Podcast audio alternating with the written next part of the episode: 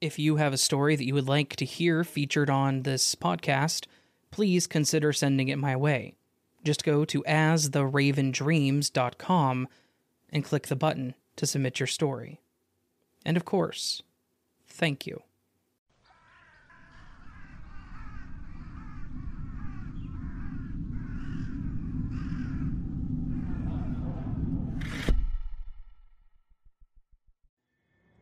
I truly believe that I died the night that I overdosed in February 2021. I still can't stop thinking about that night. It isn't a constant thought, but it is consistent enough to make me notice it. I'd failed overdosing before, and I wanted to make sure that I had it right.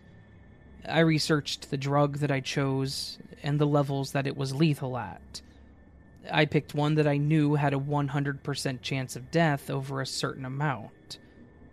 To be extra sure, I combined it with other lethal substances, as well at their lethal doses. It was a rough time in my life, and I'd gone through so much.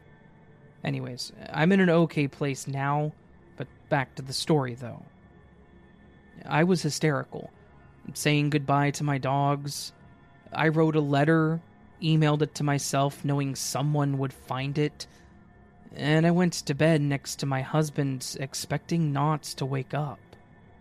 But that's when things got really weird. I couldn't fall asleep, and about an hour or two in, I started to panic. My husband was sound asleep next to me, and I don't know why, but I got out of bed and I knelt on the floor in the yoga child's pose. And I felt like I was continuously falling through my floor back into my body from above me. This happened multiple times, maybe five to seven floors. It didn't hurt, it just felt like I was literally falling. Like it was my spirit or soul leaving and coming back. You know that stomach drop feeling when you're suspended in the air on a roller coaster? It was like that, over and over again. I was Googling how long until my heart stopped, and I found out that after a certain amount of time, if I didn't go into cardiac arrest, I would survive. I was actually relieved, as I was starting to doubt actually wanting to die because of how absolutely terrifying it was. I don't remember getting back into bed, but I woke up the next morning. Horrified at the experience, I deleted the emailed notes and I didn't tell anyone what had happened. The next part is super weird. Honestly, even more weird than dying. The next day, I went to grab my vibrator from under my bed, where I always kept it, and the only people who knew it was there was me and my husband. It wasn't there. It was my favorite, and I'd had it for a couple of years, never changing where I kept it. It was right next to me on the floor where I was laying the night before when I fell through the floor, or universes. My gun key kept in the spot under the mattress was also gone literally directly above where the vibrator was kept and where I lay to sleep. I also didn't change the spot where I kept that, and no one knew but me where it was. It was between the sheets and a mattress protector, so I know that it didn't fall out. I tore my entire house apart for almost a week looking for them. I took apart my bed, shook out and turned inside out every pillow, case, sheets, everything. At that point, it was less about the vibrator and more about where the hell it went. I moved everything. Every piece of furniture, took things apart. Hell, I even checked the freezer in my car. It got to an obsession where I could not understand how this had happened.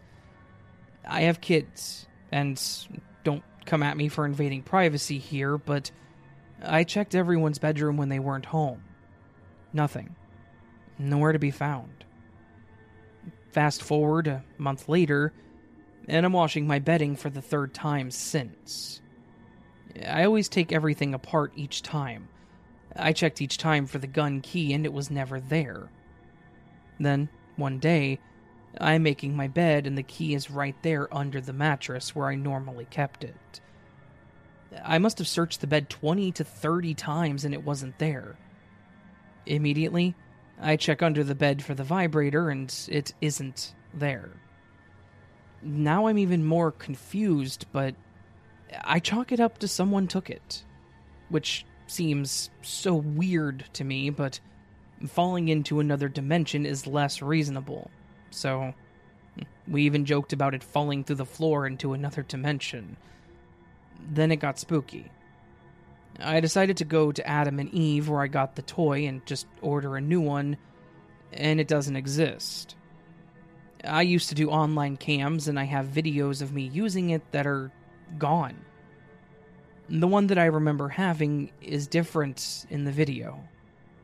I even tried Googling similar products. It plain is gone from existence. It was really unique, and it had a part that vibrated and moved. It was hot pink and had multiple settings, but there were certain things that I personally loved about it. And I can't find anything even similar to it. Now, this may or may not be related, but I've had a song stuck in my head since. The lyrics are from a country song that says, Oh no, here it goes. My hand starts to shake, my heart's gonna blow. But I can't find the song anywhere. I'm a music buff, and I know thousands of songs and lyrics. I thought maybe I'd had the melody or lyrics wrong, but it's too vivid of a song to forget. I listened to every song I could think of, and I've never found it. And finally, my husband and I were talking the other day, and I told a story about how this person in the car wash cut us off, and how we were a little irritated. I played the song Move Bitch, and we all laughed. It was honestly hilarious. Uh, the other people thought it was funny too. But my husband doesn't remember this at all. Did I die that night and wake up in another universe? Is quantum immortality real? I feel like I'm insane, but at the same time, I've never experienced something so vivid as feeling like I'm not from this timeline. It's just little things that I've noticed. Could this also explain Mandela effects? Maybe we died and went to another universe where things are slightly different. Do we all go to the same universe each time?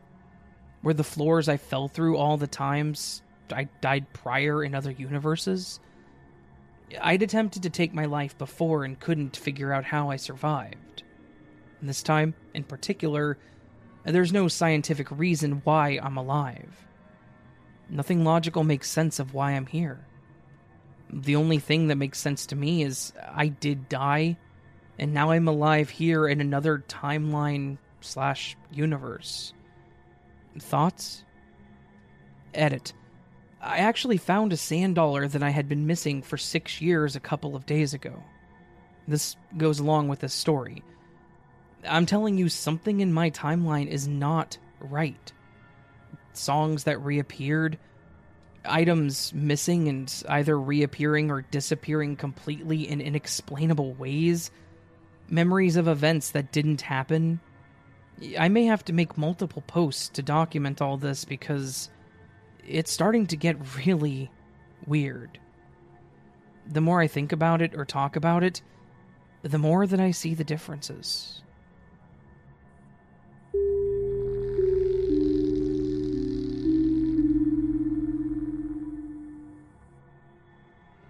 I'm a 55 year old man, and my daughter suggested that I submit one of my glitches to this podcast, as she is an avid listener.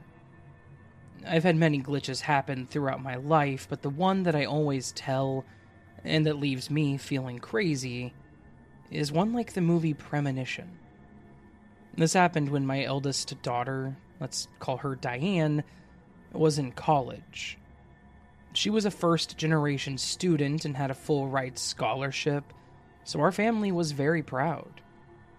While in college, she met her first boyfriend, she never dated in high school, Isaac. Isaac was a junior engineering major when we met him, and even met his parents during his and Diane's one year anniversary celebration. He lived in the town where they went to college, and my family and I were two hours away, and to know that Diane had somewhere close to go in case of trouble was comforting. The glitch happened during St. Patrick's Day of Diane's sophomore year. So, although Diane had a full scholarship, she worked a part time job at a retail store for extra cash, and that day she was working until close and had asked if I could send her some money before work, as she was between paychecks. Her mother sent it, and Diane texted me that she received the money and thanked me. She said she would text tomorrow, as she said she had to pick up Isaac to be a DD for him, and she would spend the night there. Diane wasn't a partier, so I never worried about her drinking and driving or getting into predicaments. About 4 or 5 a.m., I got a call from the police department in Diane's town asking for her parents. I told them that it was us, and he informed us that Diane had been in an accident and was at the hospital in the town over from her college. He said he didn't have any information and that we needed to go there as the ER team was busy with life saving measures. Within minutes, my wife and I packed up our other three daughters and flew the two and a half hours to the town they said Diane was at. We got a hold of the hospital, and they said they couldn't release information over the phone, but told us how to get there and which side of the hospital to go to. When we got there in a rush, we were told to go up to a top floor, and that Diane was there as she and Isaac were taken into the trauma unit. When those elevator doors opened, I had this feeling in my gut that I needed to prepare for heartbreak. My wife and I ran to the desk and asked about Diane. A nurse pointed to a waiting room and said that a doctor would be in. The doctor didn't take long and gave the worst news that you can get as a parent. Diane didn't make it. They said that she had put up a good fight, but a head injury caused a life ending seizure when they were intubating her. The doctor gave us his condolences and said that we could see her before the morgue took her and that a social worker would be up to talk to us about moving Diane's body back to the hometown. Seeing my daughter like that is forever seared in my brain. All the tubes and wires and blood everywhere. She looked like her, but not. Isaac's parents stopped over and hugged us as they said Isaac didn't make it either, but he was killed on impact. Apparently, a car full of college aged girls were driving drunk and turned left at a red light without stopping and went full speed head on with Diane and Isaac. Isaac's parents said the other parties' families were there as well, and that of the five girls in the vehicle, four were killed on impact, and the other one was in critical condition. The next day was a blur, and my family was sleep deprived. We didn't want to leave Diane, but we had to make arrangements. Although I was emotional and sleep deprived, I knew that my daughter had died. We never received a call saying she came back. We left the town about 12 that afternoon after talking to a social worker and the police. When we got back, everyone was crying throughout the day, and we made calls to the relatives and our spiritual leaders we're Native American, and we hold three day wakes followed by a funeral, and usually it's open casket. After making calls, we realized that we would have to collect Diane's things from her dorm room, which we overlooked in our grief coming home.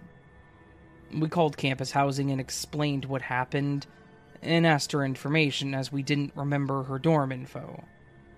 The lady was very sympathetic and gave us the information and said that they would leave a note for when we go there. Now, I had laid down after that call, but I don't remember sleeping or waking up really. I just remember sitting up, and the atmosphere felt different. I looked at the time, and it was the afternoon. I checked the rooms of the house, and none of my other daughters nor my wife were there. I called my wife, and I asked her where she was, and she said work. I asked why she went to work, and she said because she does every weekday. Or was she missing something? There was no grief or sadness, nothing in her voice. I asked her if she remembered last night, and she said, What happened? And then she said, Oh, and I sent Diane the money she asked for, just to make sure that she got it. I have to go. Hearing that confused me, but raised my hopes. Diane? Today? I checked my phone, and right when I did, I got a text from Diane saying she got her money and that she was going to DD Isaac tonight. I called the number half thinking it would just ring, but my other half hoping that she would answer. She answered. To hear her voice made me cry like a baby. Dad? Dad, what's wrong? She asked in a panicked voice. I collected myself and said, Baby, I had a horrible dream about you dying, and I'm being serious. This is weird. I don't know if it was a dream or what happened, but you're alive, and I want you to stay alive. Diane was confused, and I told her that I was on my way over there, and I would take her and Isaac to dinner. I begged her to call into work, and that we would have a great time. Just to appease me, she agreed.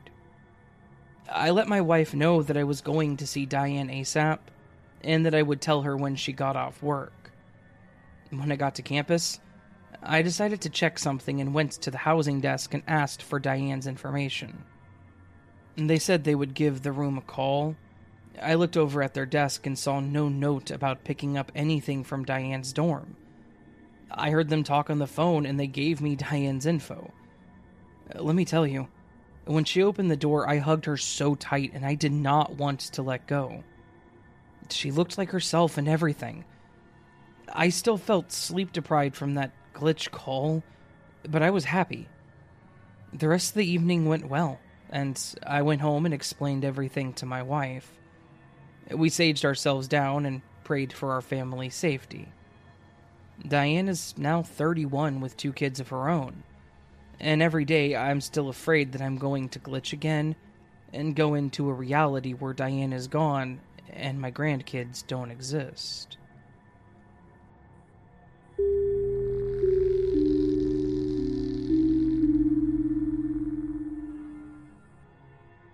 Okay. This is an odd glitch. And the post is long, but I've been confused about this for years. My friend and I were walking to IHOP one night, around 10 to 11 p.m. The walk was about an hour long. At one point, we were walking along the sidewalk of a main road.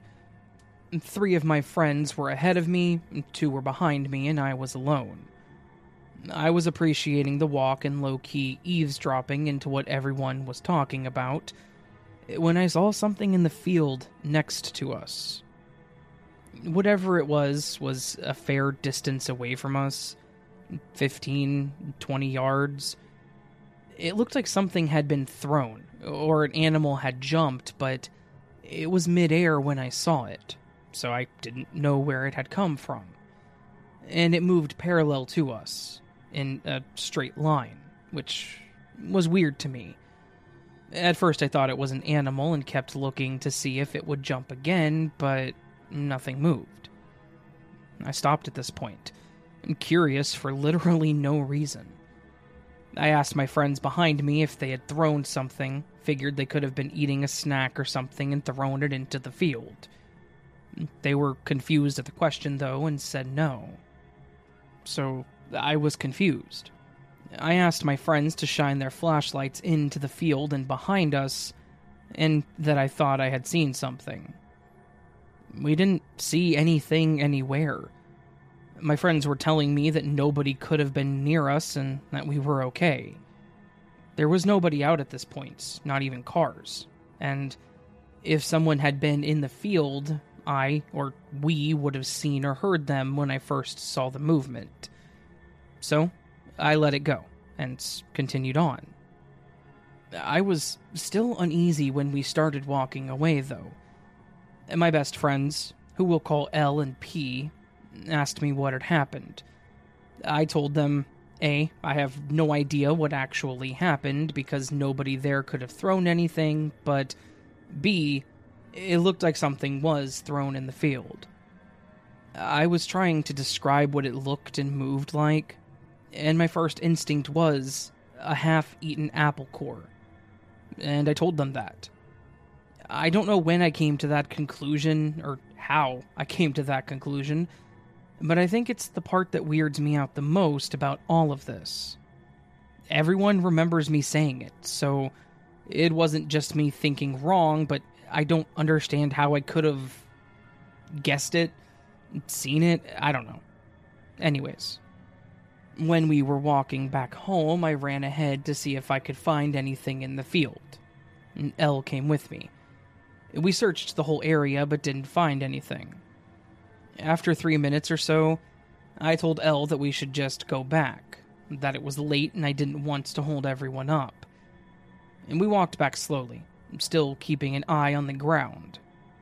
We were talking, she was looking around a couple of yards behind me, and then I saw it. A half eaten apple core. A literal, actual half eaten apple core in the middle of the field. It was new, too. It was a bit brown, but it wasn't mushy or rotten or anything of the sort. I called L over, then she called everyone else over. It was so freaking weird. We talked about it the whole night, and L and I took a photo. I wish I still had it. And this next part could definitely be coincidental, but it still feels interesting. A minute later, we were waiting for the crosswalk to turn. For context, we were about to get off the main road, which is the only police patrolled, well lit area of the walk. The other 45 minutes or so were mainly isolated neighborhoods and construction sites. But before the crosswalk turned, a cop car passed us and turned its lights on, and then pulled up next to us. And holy crap, that was not a good feeling because it was absolutely past curfew at this point, and admittedly, not everyone's parents knew we were out so late. Long story not so short, the cops took our information and escorted us home. All was well. But when everyone started joking about how they were glad we didn't have to walk the rest of the way, I realized something.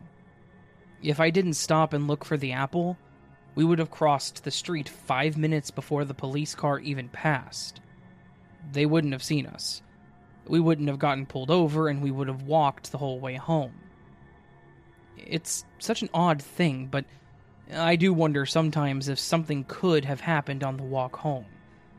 If the apple, as random and absurd as it was, could have anything to do with making sure we got driven home instead. It's a stretch, but still interesting. And it's the only logical explanation I have for where the actual hell that half eaten apple core uh, came from.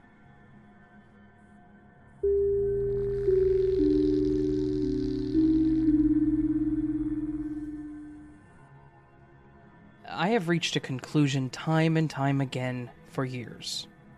The conclusion, well, my family likes to eat salads, such as chef salads. A salad with lettuce, tomatoes, cucumbers, and croutons. My aunt came up with a dressing, and its dressing has olive oil, pomegranate balsamic, honey, mustard, salt, pepper, sweet paprika, garlic, and onion dust. But we also love potato salad, especially my dad, where the problem lies. For years, my mom made the potato salads dressing with mayonnaise, ketchup, a bit of mustard, and a few drops of lemon juice and pomegranate balsamic. In the salad, beside the potatoes, we added Gouda cheese, boiled eggs, and cold cuts, and that's it. That was how my mom always made it, and then one day back in 2016, my mom realized we had a few years to make a potato salad and decided to surprise us by making some along with the sausages a family friend had brought to the previous night's get together that my parents had, with beers and various snacks. So, Mum surprised us with the potato salad. But it was not how she used to make it. I commented on how the taste was odd, and that she had added tomatoes, green and red peppers, and raw onions, and that she didn't add Gouda cheese or cold cuts. Then, both my dad and sister looked at me confused and said that the potato salad was the same as always. I was then baffled and asked my mom how she made the salad, but she just smiled and said that a cook never reveals their secrets. On the past Monday, uh, May 23rd, 2022, I had to help my dad to cook lunch, aka potato salad, which we had a long time to eat again. And since my mom had hit her knee and she was in pain and was busy sewing some old clothes, I helped Dad with cutting the onion, the Gouda cheese, and preparing the eggs while Dad cut the tomatoes and peppers and potatoes. When we were done with all of that, Dad asked Mom to give us instructions on how to make the salad dressing. Mom went on to tell us, and I was baffled. The salad dressing, according to my mom, was mustard, pomegranate balsamic, salt and pepper, a spice mix, and olive oil. I was so confused because she didn't even add ketchup as she usually did, or at least that's what my taste buds tasted. Mum usually added more mustard and ketchup to the potato salad when we couldn't afford mayonnaise. But she never added onions and peppers or held the Gouda cheese in cold cuts. Confused, I asked Mom why she changed the recipe, and both of my parents looked at me angrily. Too angry for just a recipe, and started to yell at me for making a big deal about the salad. I hadn't made a big deal. I just found it weird that I had to cut raw onions and peppers and tomatoes, and that Dad hadn't bought a mayonnaise for the salad, but I never voiced it. I just furrowed my eyebrows but kept following Dad's orders thinking that my parents might have decided to shake things up and attempt something new. I grew hurt when my parents accused me of making a big deal about it, when in fact I hadn't. And I defended myself by saying that I hadn't said anything, and that I was okay with trying some new recipe. Then, Dad grew even more annoyed and yelled at me, asking what I was talking about with a new recipe I went on to tell them about how we usually ate the potato salad, and they looked at me as if I had told them that I had signed myself up to join the European Space Agency eh, while I failed physics and chemistry. Mom said we never ate potato salad with mayonnaise or ketchup, but I persisted that we did, and the only time we didn't was back in 2016 after that get together. Dad sighed angrily and told me with an angry tone to stop being obsessed with mayonnaise. And if I didn't like the salad, I could cook something for myself. But we had never eaten a mayonnaise including potato salad. I gave up and ate the salad, which wasn't bad, but it wasn't something I would like to eat again. Or at least I wouldn't add the tomatoes to it and would add ketchup. I've many times butted head with my parents about the way they are making the salad dressings and salads that we usually eat. And every time they say that I'm wrong, and that we have never eaten the salad that way that I remember. Most times, I just give it up and chalk it up to me remembering wrong, but now I'm 10,000% sure that we have never eaten the potato salad like that again am I remembering a different timeline's potato salad eh, or salad dressing?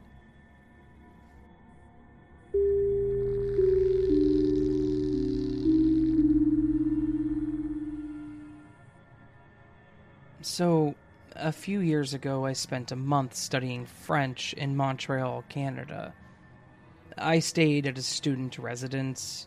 I had my own room, but the rest was shared and for some reason the agency that booked my stay forgot to book the last night there. I couldn't pay for one more night as my room would already be taken by another student, as well as the other rooms. So, I would have to spend my last night in Montreal somewhere. As I didn't want to pay too much, I was 19, was just starting my career, and wanted to keep a bit of money that my father had given me for that French course. And I decided to spend the last night at a hostel in the city center. So, I booked a room in that hostel through the internet, got there, got settled, walked around the city for one last time that night, had dinner, and slept. I paid everything with credit card and it was in my wallet. I put my wallet away in my backpack and locked it in the locker. The next morning, when I woke up, I noticed that my wallet, which I knew that I had put inside my backpack, was no longer there. I had put it away in that obvious front compartment of any backpack. I took everything out of my backpack. Everything. I turned it over and opened all the compartments. I checked inside a few clothes that were inside it, as the wallet could have gotten inside of them, but nothing. Nada. I even shook it. It wasn't anywhere in there. I also searched for it in my suitcase, but I knew that I hadn't put it away in there. I knew it was in the backpack. I hardly thought that someone could have stolen it, as both my backpack and my suitcase were kept inside the locker all the time, locked with a padlock, as I said. Still, I went to reception and they recommended me to go to the police station to file a theft report. That wasn't an option as my flight would leave in a few hours and it was an international flight. Luckily, my ID, passport, was with me, but I needed money.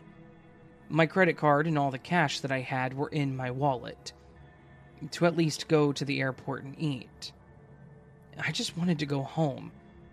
I asked a college from the French course for help, and she gave me the money that I needed to go to the airport and eat and then I'd give it back to her as soon as I got home. I even checked my backpack again, in all of the compartments, and took everything out one more time just in case. My wallet was not in there. Okay, so let's get to the end here. I came back home. I'm from Brazil. And the flight was smooth and uneventful. I arrived in my city the next day after two layovers in the afternoon and went to sleep as soon as I arrived. The flight was overnight, and I don't sleep well in economy class. And I didn't touch my suitcase or backpack.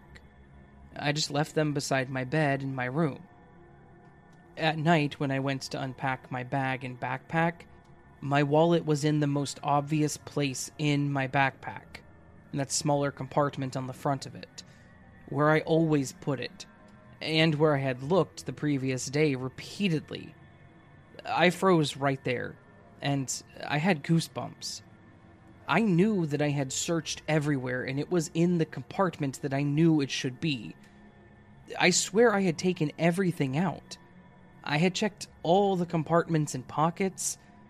I remember I spent like 30 minutes just searching for it in my backpack, with all the stuff out. At that time, I thought it was a kind of supernatural for real, but then I ignored it and just forgot about it. It was good that I kept that little money that I wanted, and I even paid my friend with it. But recently I came across this sub on Reddit and thought that it might have been a glitch in the Matrix. I want to stress that I did not and do not use drugs, or any medication that may alter my state of consciousness, nor do I have any mental health issues. I know I had checked for my wallet in the compartment that it was in. Again, it wasn't a case of inattention. I swear I had looked for my wallet in every single part of my backpack. What do you guys think?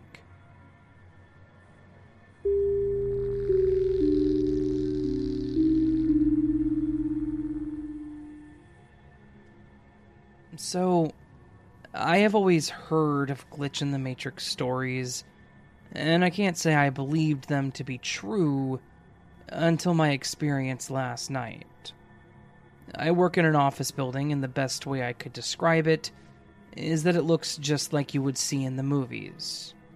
Once you walk in the front door, directly to the left is a row of cubicles where customer service takes calls, which is where I work. In the center of the floor, after walking in the front doors, there is a small showroom, and to the right, there are more rows of cubicles for the technicians, and against the right side wall are the restrooms. So, here we go.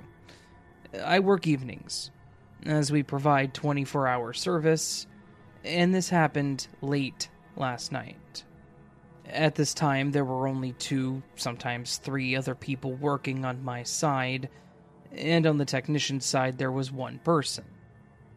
Around 11 p.m., I had to go to the restroom, but I couldn't go until the other person on my side got back from break, or there would be no one to answer calls.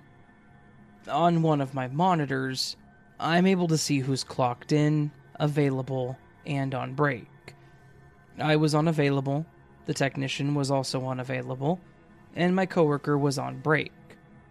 Now, before this gets crazy, keep in mind it's nighttime and there is very minimal movement throughout the office. And after two minutes of no movement, the lights turn off. Finally, she got back and sat down, and right when I saw available next to her name, I put myself on break at 11:15 on the dot and tried standing up really slowly as my chair happens to be ridiculously squeaky. Standing up slow didn't help. It was the loudest chair squeak I have ever heard, as a matter of fact. But I put myself on break and the timer automatically started so my boss can see exactly how long I'm gone for.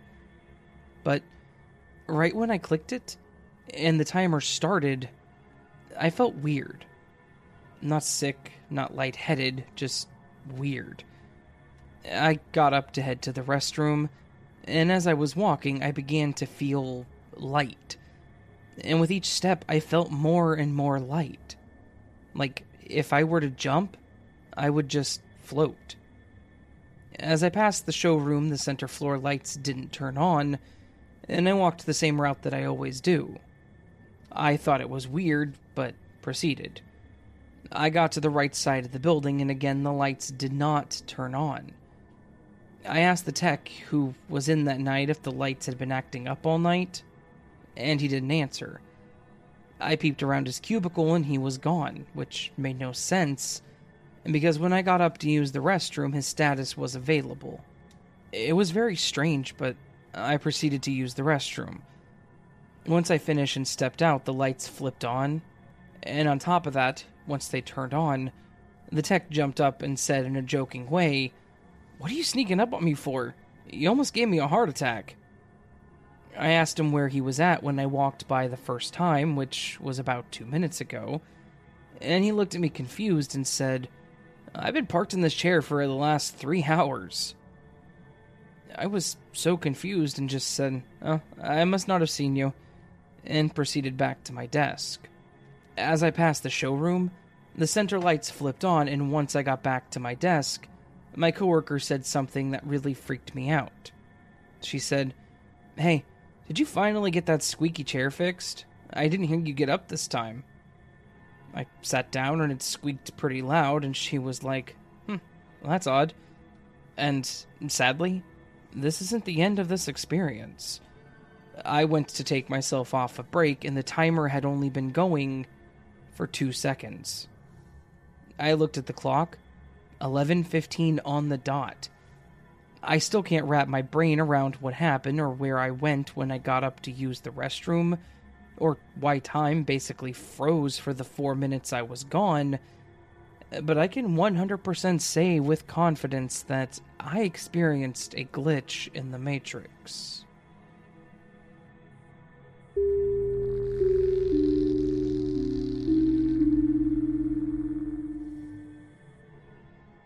I heard about this subreddit through a podcast and thought it was the right place to share my story and hopefully get some good insight and opinions from people who have experienced or know of something similar.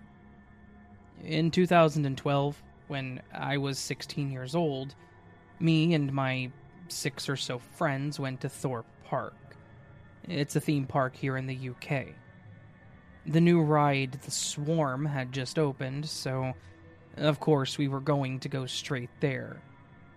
We queued for about 45 minutes before being sent to the stands. I have no idea what these are called. The things you stand between waiting for the next carriage to arrive. On the second row of about 12 rows. The carriage ahead had just been loaded, and a very large black dude, it probably at least six seven, was placed in his seat. As the ride was about to go, an attendant came over and told this guy that he was too big to ride and had to go wait outside for his party to finish the ride. Now, this guy, like I said, was absolutely huge. A big afro and basically incredibly rememberable. Anyway, after we'd been on the ride, I again remember seeing him outside with his friends. They were loudly taking the piss out of him for not being allowed on, basically. Fast forward about 14 months, and we went to Thorpe Park again. I believe it was more or less the same group of friends I went with before, maybe give or take one or two people. Again, we of course went on the swarm. We waited around 45 minutes again, and then we were sent to the same stands again, second from the front, with my same three friends who came on my row last time. As the ride was about to leave, an attendant came over and told a certain gentleman that he was too big to ride. As I looked over, it was the exact same person as before. I know for an absolute fact that this six foot seven humongous man was the same person. I remembered him distinctly. Everything was the same. The way he climbed out of the chair, walked off, and went outside the only thing I don't remember is whether or not it was the same attendant, as I was honestly so flabbergasted of what I was seeing. I turned to my friends and said, What the hell? That's the same guy from the last time in the exact same situation as last time. Nobody paid much attention to me, but sort of acknowledged it. Maybe nobody remembered the time before like I did? I kept going on about it for a good few minutes, but nobody seemed to listen or care. By the time we got off the ride, this time he wasn't waiting with his friends. One of the things that I always found odd about this is the fact that I never remembered seeing this guy in line both of the times I went. 45 minute waits each time and I never once noticed this guy standing where he would have been like 30 people ahead of me. And trust me, huge afro, six seven, he would have been easily noticed. Since then, I've mentioned it maybe twice to my friends who were there, and they all look at me like I was crazy or I vaguely remember something probably just wanting me to stop talking. I understand this may not be an exciting story for some. I'm just hoping somebody out there could have experienced something similar. My own assessment is it really was just the biggest coincidence, and it just so happened myself and this guy ended up going to the theme park on the same days, on the same ride, at the exact same time in the exact situation as 14 months previously. But that is nearly impossible, right?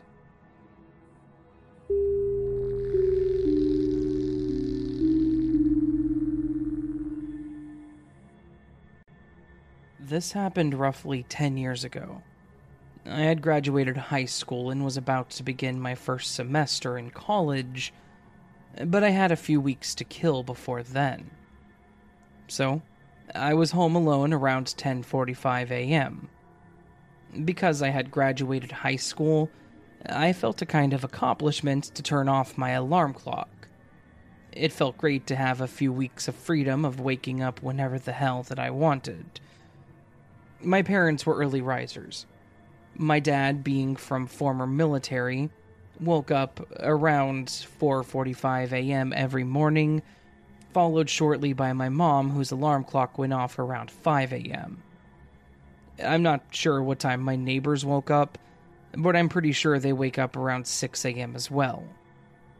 I was never fully awake enough to pay attention to alarm clocks of my neighbors. Well, as 11 a.m. rolls around, I decide it's time to prep something to eat, maybe boot up the computer to play some video games. I lived in a single story, three bedroom house, so it's not very big, and I can hear everything from the living room or kitchen. By 11:15 a.m., I can hear the distinct sound of my alarm clock. I easily recognize it because it always sends a shiver up my spine.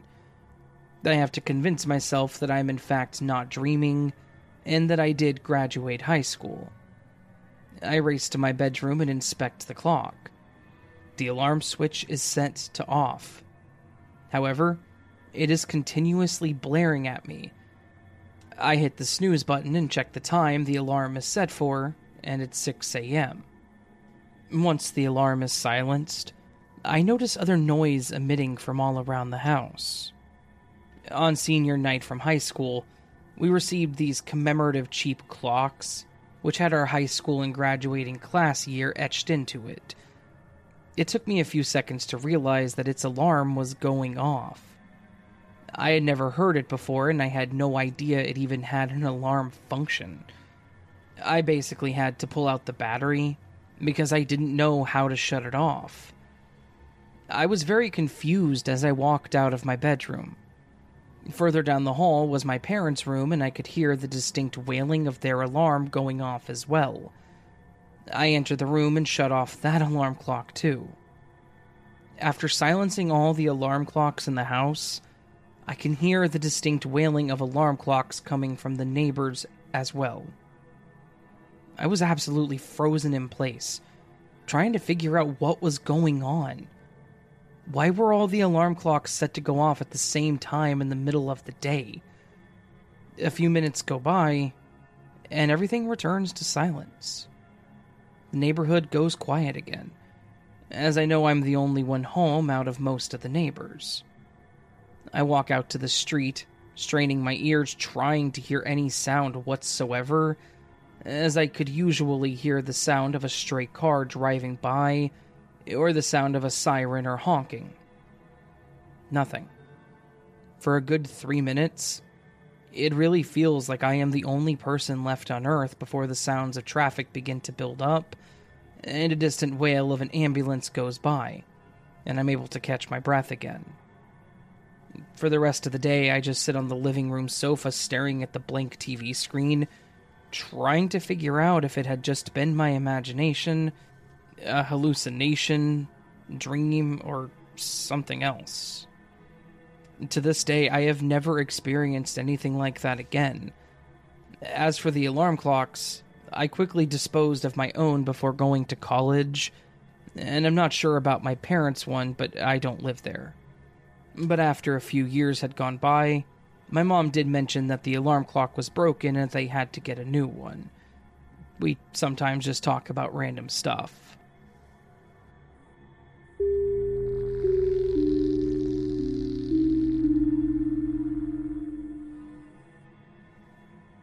In 2014, I was standing outside on my front porch.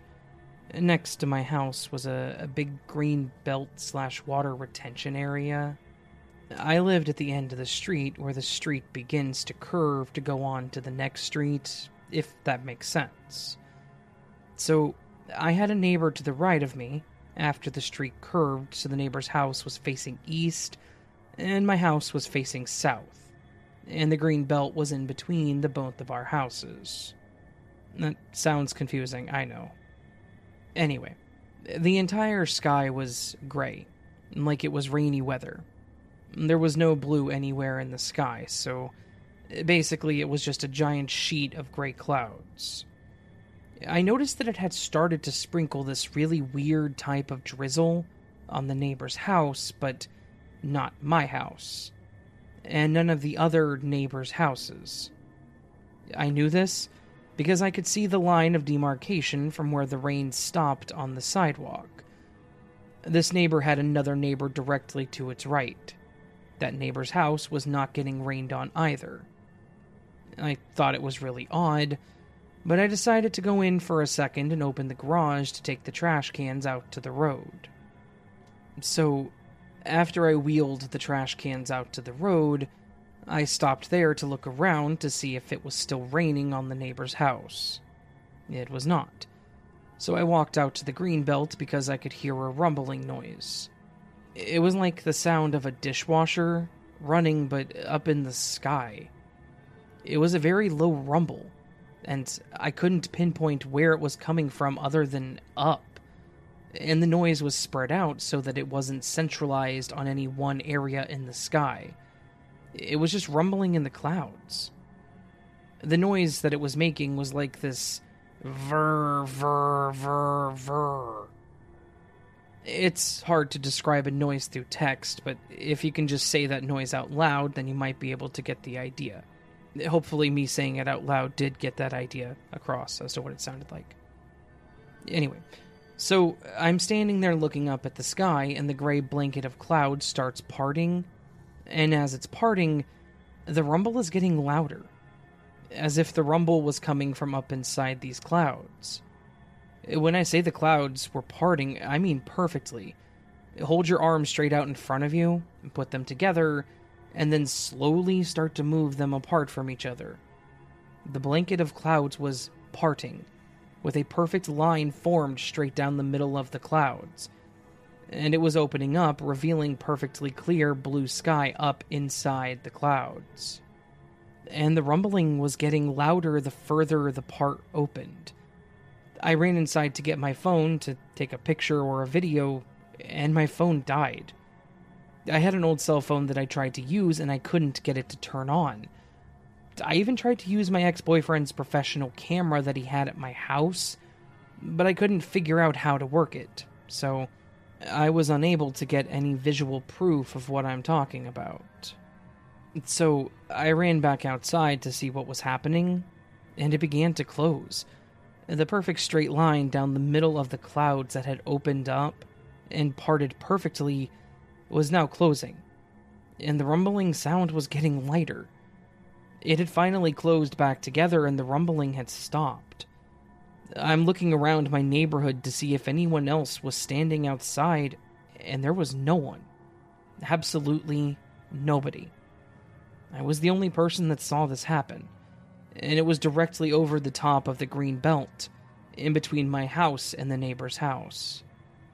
The weird part is, it sounded like the noise was dispersing and reverberating off of a dome structure above the clouds.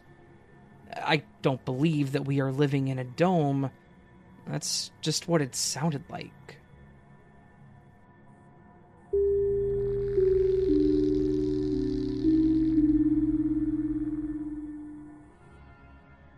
I want to preface this by saying that the past few weeks, I've been experiencing more glitch in the Matrix activity than I have ever had in my entire life. Things are aligning perfectly for me. If there are any inconveniences, they get convenienced. Let's get to the story. I have a tight bond with my grandparents. They're very dear to my heart, so I visit them every Sunday in my small rural hometown. Last Sunday, the 15th, was no exception. Their birthdays were coming up, so we threw a family gathering to celebrate in advance. My grandma's birthday was yesterday, on the 16th, and my grandpa's is today, on the 17th. I've always found it sweet that their birthdays are so close together. Sunday rolled around and we enjoyed the weather, visited the neighbors' freshly born chicks, devoured Granny's famous fruitcake, and shared updates on our lives. I specifically remember telling my grandma that I would congratulate her on her actual birthday, as I'm superstitious and think it brings bad luck otherwise. I gave them their gifts, though, and drove home in the evening after a beautiful day well spent. Then, today at the office, it hit me. It was already Tuesday. I'd forgotten to call my grandma. Oblivious as to how I could have been this stupid, I was antsy all morning, nervously rocking back and forth in my chair, ranking up all the excuses in my head as to why I hadn't been able to call her on time. When my lunch break finally rolled around, I gathered up all my confidence and decided I could salvage the situation by blaming the long work day yesterday on technically forgetting her birthday. I speed dialed their number, wished my grandpa a happy birthday on time, and then took a deep breath and asked if I could speak to grandma really quick. I immediately started blabbering about the overtime that I'd had to do, how tired I'd been, and how sorry I was that I had forgotten to call her, when she suddenly interrupted me giggling, telling me that I had already called her and wished her a happy birthday yesterday ending the phone call promising I would call Grandpa the next day. I did. I quickly brushed it off by adding on to my previous excuse of being tired. She jokingly told me that I was starting to get as forgetful as her, wished me a good day, and then hung up. Immediately, my fingers raced to yesterday's call log, but there were no outgoing calls to her. The last time I'd called them was on Sunday, when I let them know which time I was going to be at the function. I was flabbergasted to say the least. I still am. Even in a sleepy haze, I would have remembered if I had called her. I have absolutely no clue what's going on, but whatever is happening in my reality, I'm sure as hell not mad about it. Thank you, Glitch in the Matrix, for not upsetting my grandma.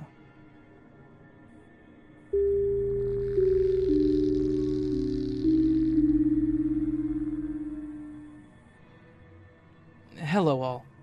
This is probably not as shocking as some of the other glitch stories on this channel, but it still blows my mind after over eight years. When I had just moved to Hamburg, Germany in 2013, I did what most 20 somethings do I partied. A lot. So, yeah, to prefix this, I was drunk at the time of the event. Very much so. But let me tell you that being totally wasted could not have caused this weird and random glitch. Since it's kind of hard to describe and includes rather saucy circumstances, I hesitated a long time to write this down. I'll try my best to be precise.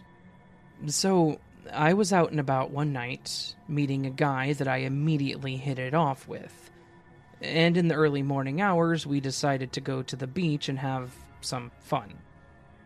It was about 7 or 8 a.m. on Sunday morning, and we pretty much had the beach to ourselves. We got down to business rather quickly, so I pulled my spandex and thong down to my high heel ankle boots. Mind you, these ankle boots were tied with shoelaces, and I never took them off during the entire endeavor. Once we finished, I tried to get dressed again. Shouldn't have been a problem, right? We never changed positions from me over him or him behind me, so I basically just had to pull up my thong and pants. Easy as pie. Only, it wasn't. This was when the glitch presented itself. My leggings and the boots were still as they were before. I was wearing both shoes safely tied up, and my spandex were around both legs as usual. The thong was what dumbfounded me. I had only one leg still in it, the other part completely hanging loose between my legs. This could only have happened if I unlaced and took off my right shoe with the respective pant leg, pulled my right leg out of the thong, and then put pant leg and shoe back on, tied it, and kept going. Which is quite an operation to follow through while busy with, well, you know. To get dressed again, I actually had to take off my shoes and pants in order to get my leg into my panties again. To this day, I have no rational explanation as to how this could have happened. I am a little scatterbrained, and I was intoxicated with alcohol, but still, that could not have happened by accident or incidentally without me noticing. My underwear wasn't ripped or altered in any way, and I definitely put it on correctly before. At that time, I had never really heard of glitches in the Matrix and just brushed it off as odd. But over the years, I have paid more and more attention to the weirdness of reality. And I think what happened that morning can only be a weird jam up in our simulation.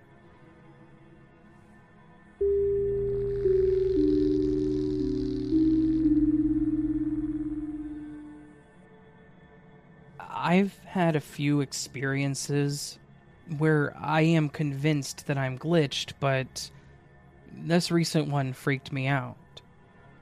Let's start with I don't do drugs, no weed, nothing. I don't even drink. I have to let you know this because this story makes me feel like I should have been. I've lived in my neighborhood for 43 years. I take the same route to and from every day as a child, my mother walked us to school on this route. So, needless to say, I know every street in my neighborhood. About three months ago, I had to go to work, so I went to the Little Caesars and got my pizzas and my daughter, and I headed home. This is where it got inexplainable. I'm heading down. I make it about two streets, and suddenly there are two buildings on these streets that I have never seen in my life. Then, the one building like factory, I see these men in weird hats and suspenders unloading an old truck, but the truck looked very new. Basically, a truck from the 20s. I keep driving, and then I noticed another factory and these other men in the same types of clothing are unloading milk bottles. I look at my daughter and I said, What the hell? I pull over and I get on my GPS. My GPS tells me I'm on the exact street that I'm supposed to be on. So I put the GPS in the holster and I make it a point to look at the streets. The street said Central, so I knew where I was exactly. I get to the main roads of Warren Avenue and Central, and I tell her we're gonna turn around and head back the way we came. Well, I make the left on Warren and I turn around under the bridge, and as soon as I do that, everything is normal. My street is there, the factories are gone, it's just normal. During these strange happenings, I felt a weird uneasiness in the air. I was literally terrified, like when someone is watching you. My GPS had a lot of static, and my maps even looked weird. I don't know. Like I said, I've had other events, but this one definitely lasted the longest. I often drive that route on purpose now to make sense of what happened to us, but have yet to get an explanation. The funny thing is, I live in Detroit, so Back in the day, there were indeed a lot of factories in the city. I found pages about glitches and stuff like that, and had I not had this one last as long as it did, I would think someone like me was crazy, or had some kind of narcotics, or was drunk. I don't know. Maybe I will be so lucky again to experience this because next time I'm stopping and asking what year or place I'm in and I'm getting a flyer or something as proof that there's a glitch in this place that we call life.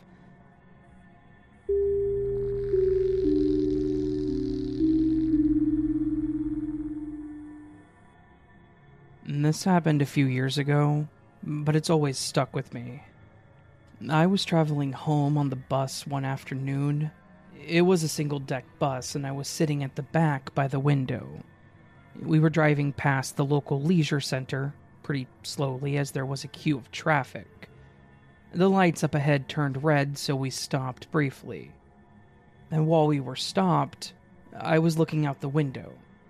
The leisure center car park was pretty full, but on the rows of spaces closest to the road, there was just one car. I figured it was on its own as it had clearly been stolen and burnt out. It was wrecked and looked like it had just happened recently, maybe the night before. Lots of ash, springs from the seats, melted plastic. It was completely black with burnt interior bits that were brown and gray. I could see some of what was left of red paint from the body, though it was all scorched and had also turned brown. The ground where it was parked was also burnt, black and scorched with little piles of ash, with brown springs and bits of melted plastic. I looked down at my phone to see if there was anything in the local news or on Twitter about it, and the bus started back up as the lights changed, so I looked up from my phone for another look at the car before we turned off the road. When I looked at the car park, there was no burnt car.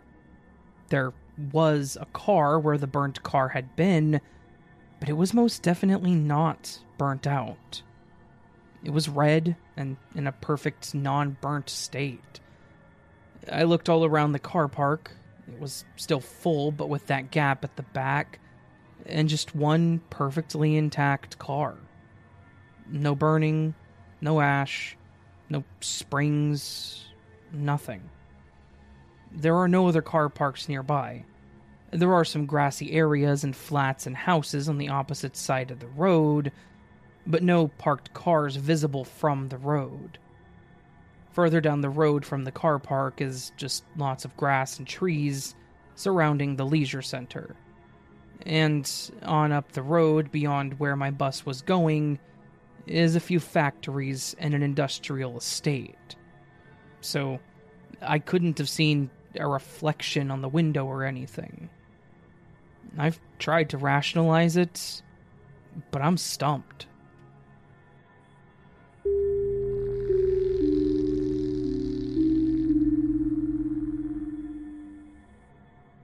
A couple of days ago, I was leaving my apartment to go to dinner with my parents. I stepped out the front door and locked the door behind me, but caught a glimpse of something in the corner of my eye. I turned my head to face the apartment complex across from my building, and there are two children a girl, maybe six, and a boy, maybe four. They're standing completely still on the stairs and staring at me. No parents in sight. It immediately freaked me out, but I waved because I figured they were just nosy kids who liked to stare. But they didn't wave back or move at all. I turned my head to walk away and head to the stairs in my building, and I catch a glimpse of another person. A woman on her third floor porch, standing and facing me, staring and unmoving just like the children. It skeeved me out really bad, so I moved fast to the stairs to get to my car, and when I get down the stairs to the sidewalk of the parking lot, there's a red car pulling out of its space to drive off. As soon as I look at the driver, he stops in his track, right in the middle of the road thingy, and just stares at me. Then, after a pause of me standing there in fear, he backed up back into his spot and sat there and watched me as I walked to my car. I'm thoroughly frightened at this point, and I jump in my car and lock it immediately. I crank it and take a deep breath. I look up from the wheel and across the sidewalk and grass in front of me. There's a woman pushing her toddler on her cart. Except they're not moving, and they're both staring at me through my windshield. I start to panic a little, and I text my roommates to tell them what's happening and that I'm scared. And when I look back up from my phone, everyone and everything is moving again like it's normal. The lady with the toddler shyly waves at me because I'm staring at her in fear. The guy in the red car pulls back out of the spot and drives away. Everything just paused and focused on me for less than five minutes and it was horrifying. It's, I don't know how to explain it. I was getting worried that I had something weird on me or that I was falsely accused of something. It was really freaky. And I hope to not experience it again.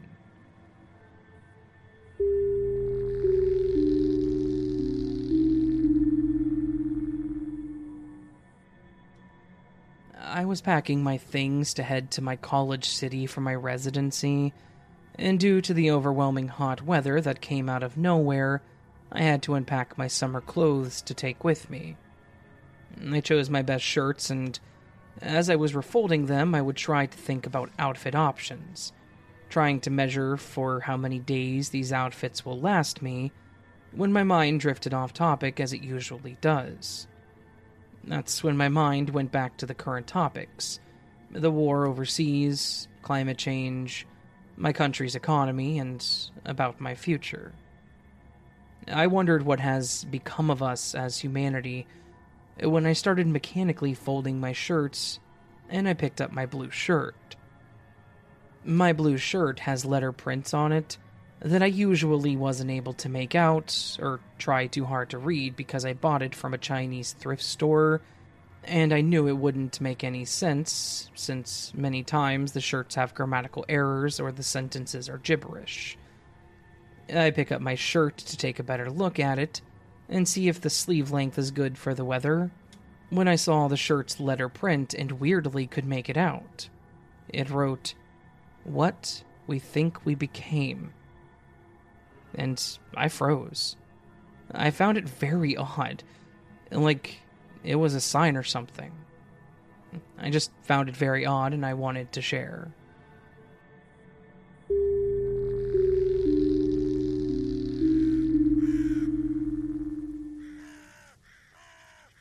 So that was this week's collection of Glitch in the Matrix stories on the As the Raven Dreams podcast. I hope you enjoyed this collection of glitchy goodness. If you did and would like to listen to more of this, you can always check out the other episodes of the podcast or support the channel further by actually going to my YouTube channel and checking out my videos. Just go to YouTube and search As the Raven Dreams. You can also go to astheravendreams.com for lots of other good stuff ways to get early access, read stories that I've written, submit your own story, and things like that. All that said, friends, thank you very much for listening.